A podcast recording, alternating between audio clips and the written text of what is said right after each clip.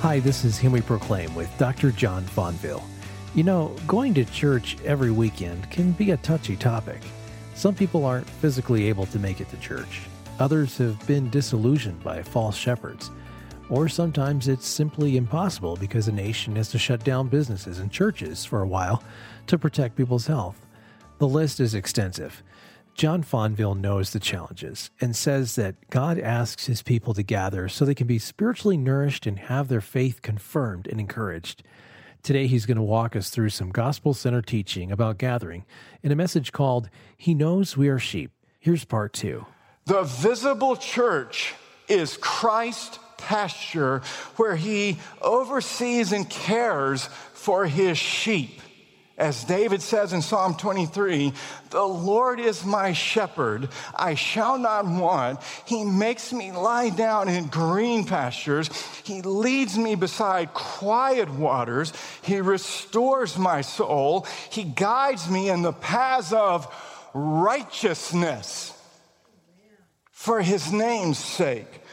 Listen, Evangelicals read that and they think it's like this personal 101 hotline to heaven about how that happens. It's not how it happens.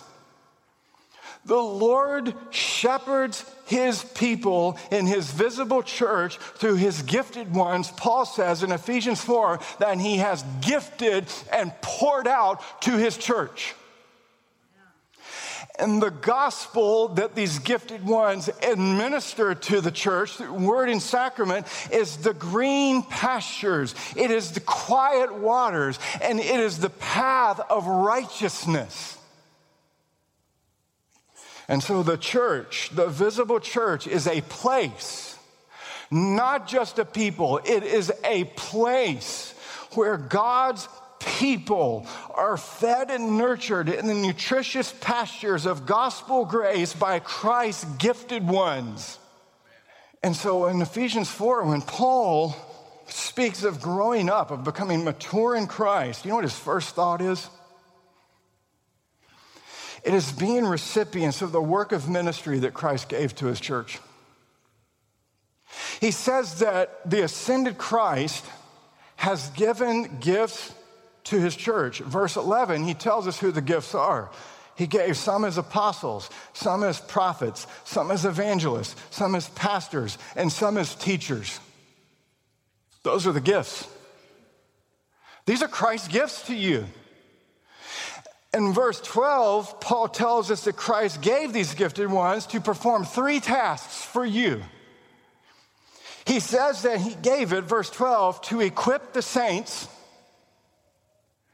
he gave the gifted ones to do the work of ministry, and He gave the gifted ones to build up the body of Christ. Those are the three tasks that Christ's gifted ones do for the church.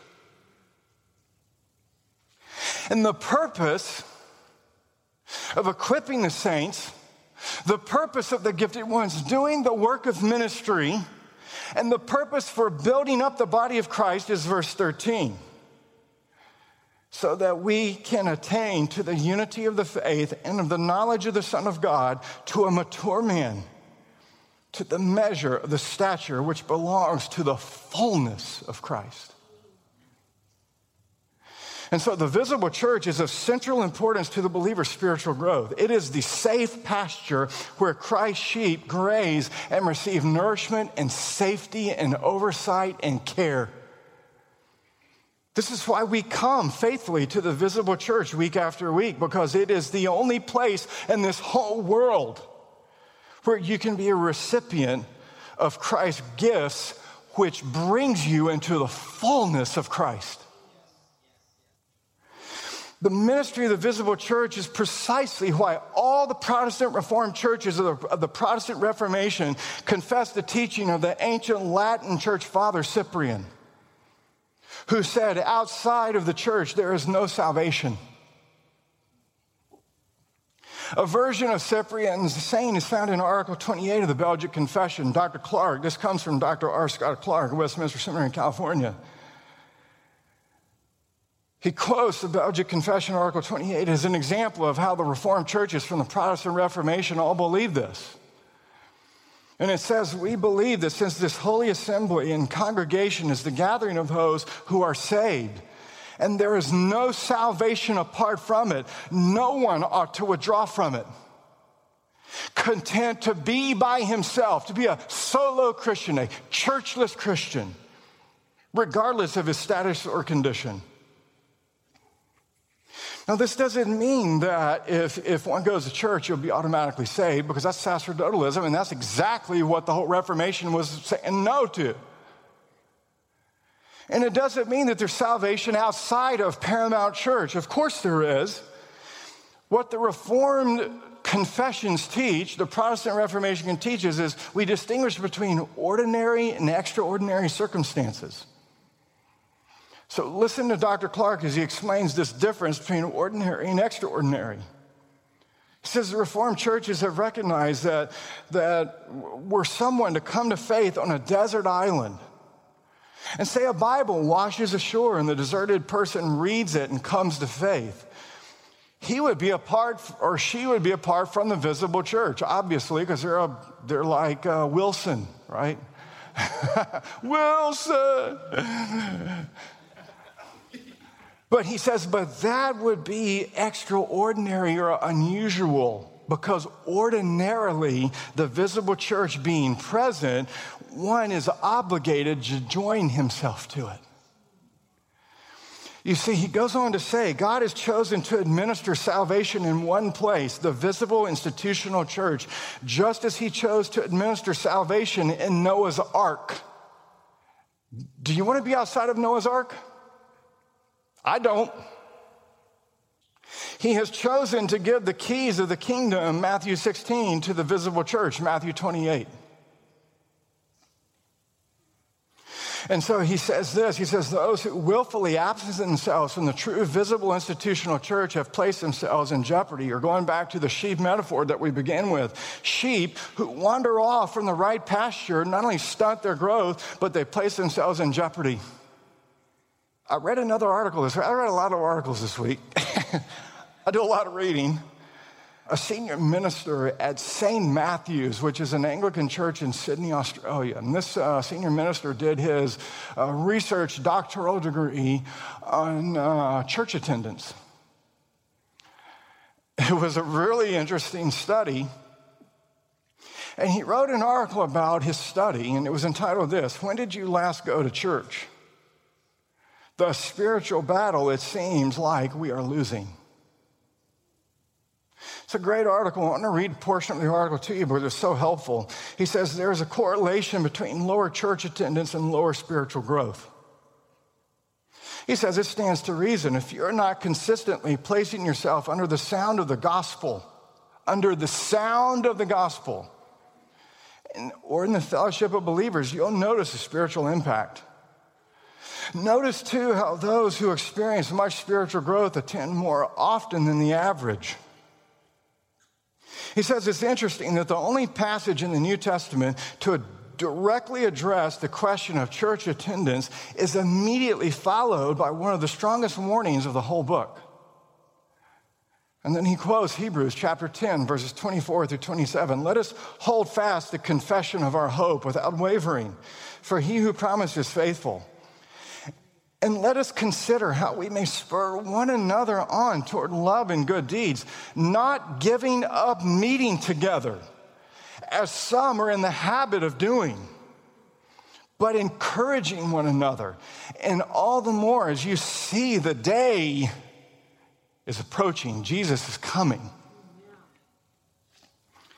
And then listen if we deliberately keep on sinning after we have received the knowledge of the truth, no sacrifice for sins is left, but only a fearful expectation of judgment and of a raging fire that will consume the enemies of God. That's kind of a scary passage, isn't it? You see, the point is that church attendance is one of those necessary spiritual disciplines, not for salvation, but because of salvation, he writes. He says it's not for salvation, but because of salvation, so we may continue well in the faith. Therefore, Hebrews exhorts us not to give up meeting together.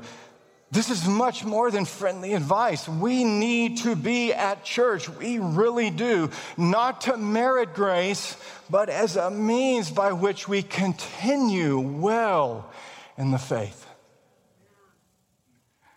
I want you to listen to uh, question 103 in the Heidelberg Catechism as it applies the fourth commandment to new covenant believers. All right? What does God require in the fourth commandment?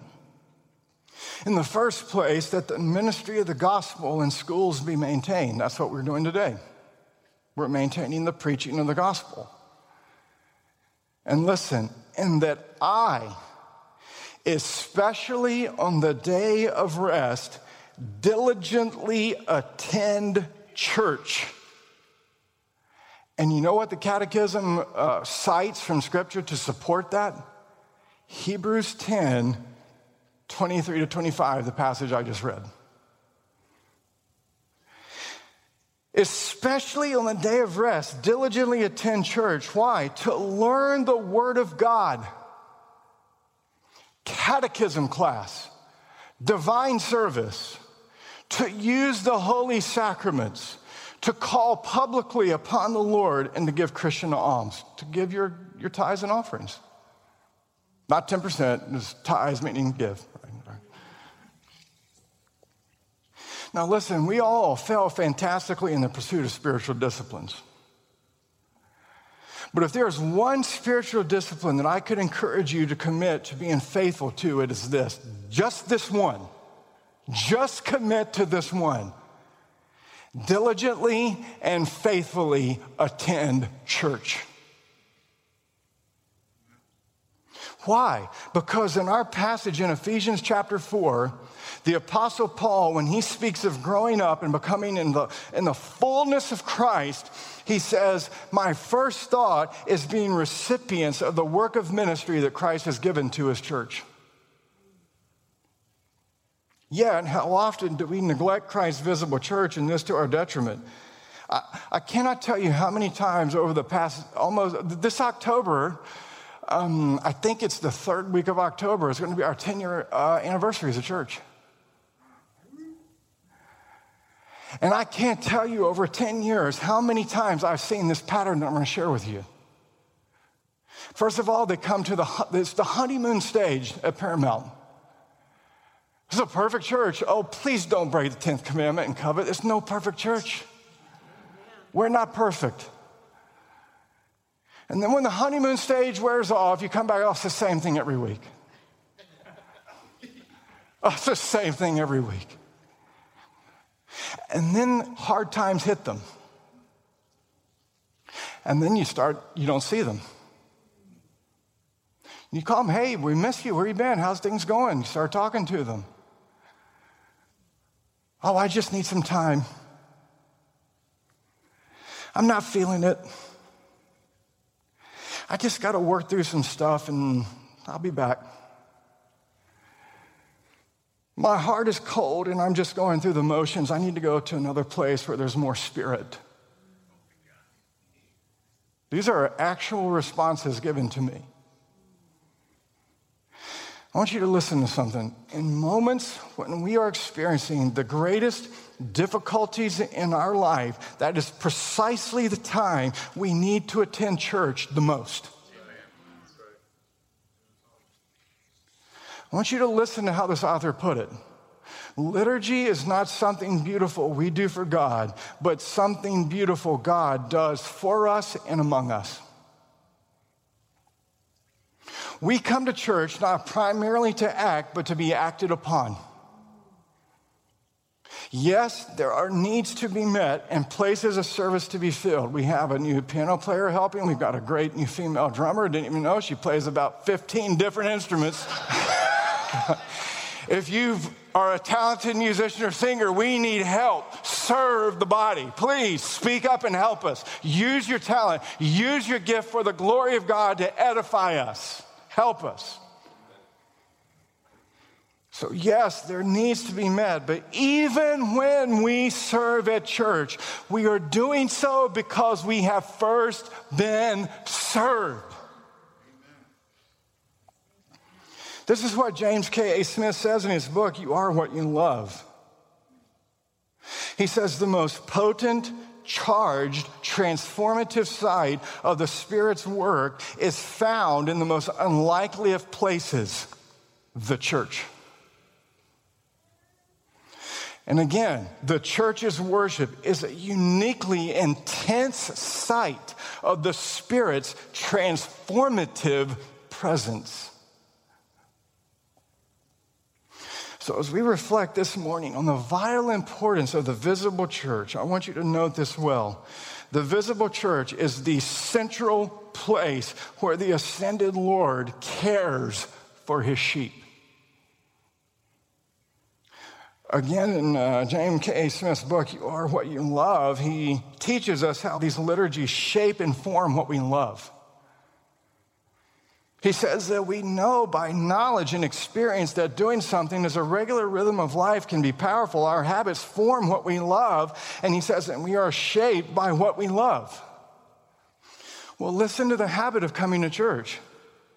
Each Sunday, listen, we come back to something that's familiar to us. We're shaped and formed by Christ saturated liturgy. Week after week, year after year, we stand together and pray a prayer of invocation. We pull the fire alarm, say, God, come help. This prayer of invocation teaches us week after week over a lifetime that we cannot continue as sheep, safe in this world, except so insofar as we are protected by the help of our triune God, the Father, the Son, and the Holy Spirit. We confess our sins together. We're taught how to confess our sins. We hear the word of God, both law and gospel preached to us, read and proclaimed together. We sing praises of God to God together. We partake in the Lord's Supper together. We have listened, we have our faith nourished and confirmed once again each week in a tangible and visible representation of God's grace through the power of the Holy Spirit. Christ is here with us in that sacrament, telling you the Father loves you again, even though you've blown it all week.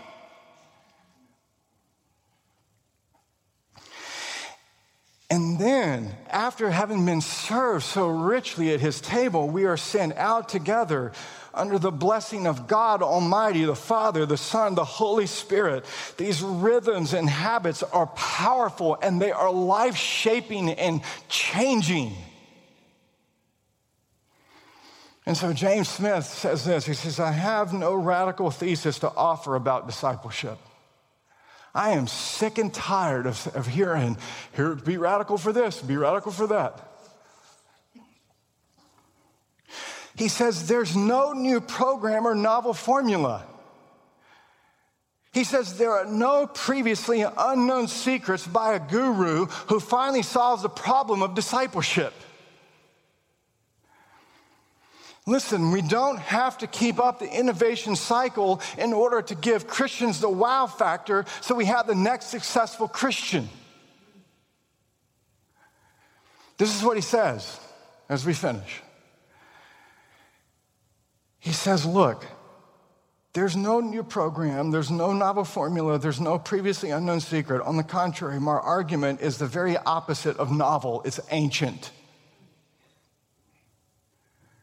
The church's worship now, here, is the heart of discipleship. Yes, Christian formation is a life encompassing Monday through Saturday, week in and week out project read your Bible, pray, do your spiritual disciplines, right? But he says all of that radiates from and is nourished by the worship life of the congregation gathered around word and table. There is no sanctification without the church. Not because some building holds a superstitious magic but rather because the church is the very body of Christ, animated by the Spirit of God and composed of spirited practices. He nails it. Listen, in the 90 minutes that we have each week, month after month, year after year, over a lifetime, we are restored into God's story, the gospel. We are formed by what we do in worship to be a community that is shaped by the gospel and then sent out on God's mission to love and serve our neighbor in good deeds through our manifold vocations that we have been given in this life. There is one ministry, but there are multiple vocations.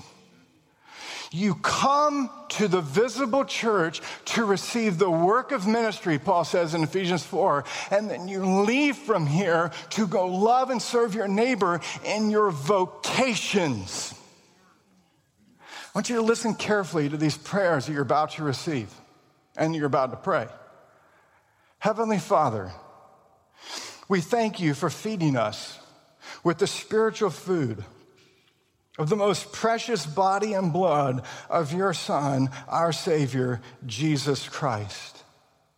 Father, we thank you for assuring us in these holy mysteries that we are living members of the body of your Son and heirs of your eternal kingdom. That first half of that prayer is we thank you, Father, that through your Son, by the power of your Holy Spirit, you've been serving us here all morning and it culminated at your table. The Son of Man did not come to be served, but what? To serve. He is your servant. Let him serve you. So we thank our Father for the service, the divine service. That's why we call our church worship service the divine service. It's his service to us. And so we thank him for his divine service. And then the second part of the prayer, and now, Father, send us out to do the work you have given us to do. You see, he did the work for us here. Now we leave from here with that work and we go do the work he's given us to do out there. And now, Father, send us out to do the work you have given us to do, to love and serve you as faithful witnesses of Christ our Lord. And then look, to him, to you, and to the Holy Spirit be honor and glory now and forever. Amen. You see, liturgy matters. It's teaching you how to be served and to serve. And then the dismissal go in peace. Isn't that beautiful? Go in fear. go in caution. Keep a yellow light over your, li- over your life all week till you get back. Forget the green light. Yellow and red's all you get. Go in peace. Listen, to love and serve the Lord. Let us go forth into the world rejoicing in the power of the Holy Spirit because you just got restored by grace. It's just so important. This is the place where you come to be loved and served and nourished and protected over a lifetime by the great shepherd and overseer of your soul. Don't neglect it. Receive it and rejoice in it. Let's pray. Father, thank you. Thank you for your church. We thank you that you care for us through weak, sinful, failing human instruments because it puts your grace and your power and your sufficiency on display and it humbles the rest of us. You are the great shepherd and overseer of our souls. Keep our church ever faithful, feeding in the luscious, nutritious green pastures of word and sacrament, of gospel, nutrition, grace. Protect us from fake, false shepherds who want to feed us spiritual ivy that would kill us if we ate it. Feed us and nourish us now at your table that we might receive by faith the true body and blood of our Lord. We pray this in the name of the Father, and of the Son, and of the Holy Spirit.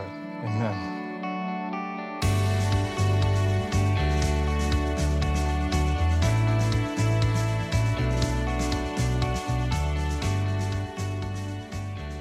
Thanks, John. The message you just heard is called He Knows We Are Sheep, Part 2. More from the Gospel Mystery of Sanctification series coming up next time. The mission of Him We Proclaim is to bring you the gospel of good news each weekday, and it's our prayer that your heart will be filled with joy and a clearer understanding of the gospel and God's Word. If you want to hear a past broadcast, check out our podcast in iTunes or download our app. Just search for Dr. John Fonville in iTunes or Google Play. Him We Proclaim is a broadcast of Dr. John Fonville. If you would like to visit Pastor John's church in Jacksonville, Florida, you're always welcome. You can find out more at paramountchurch.com. Thanks for listening and join us next time.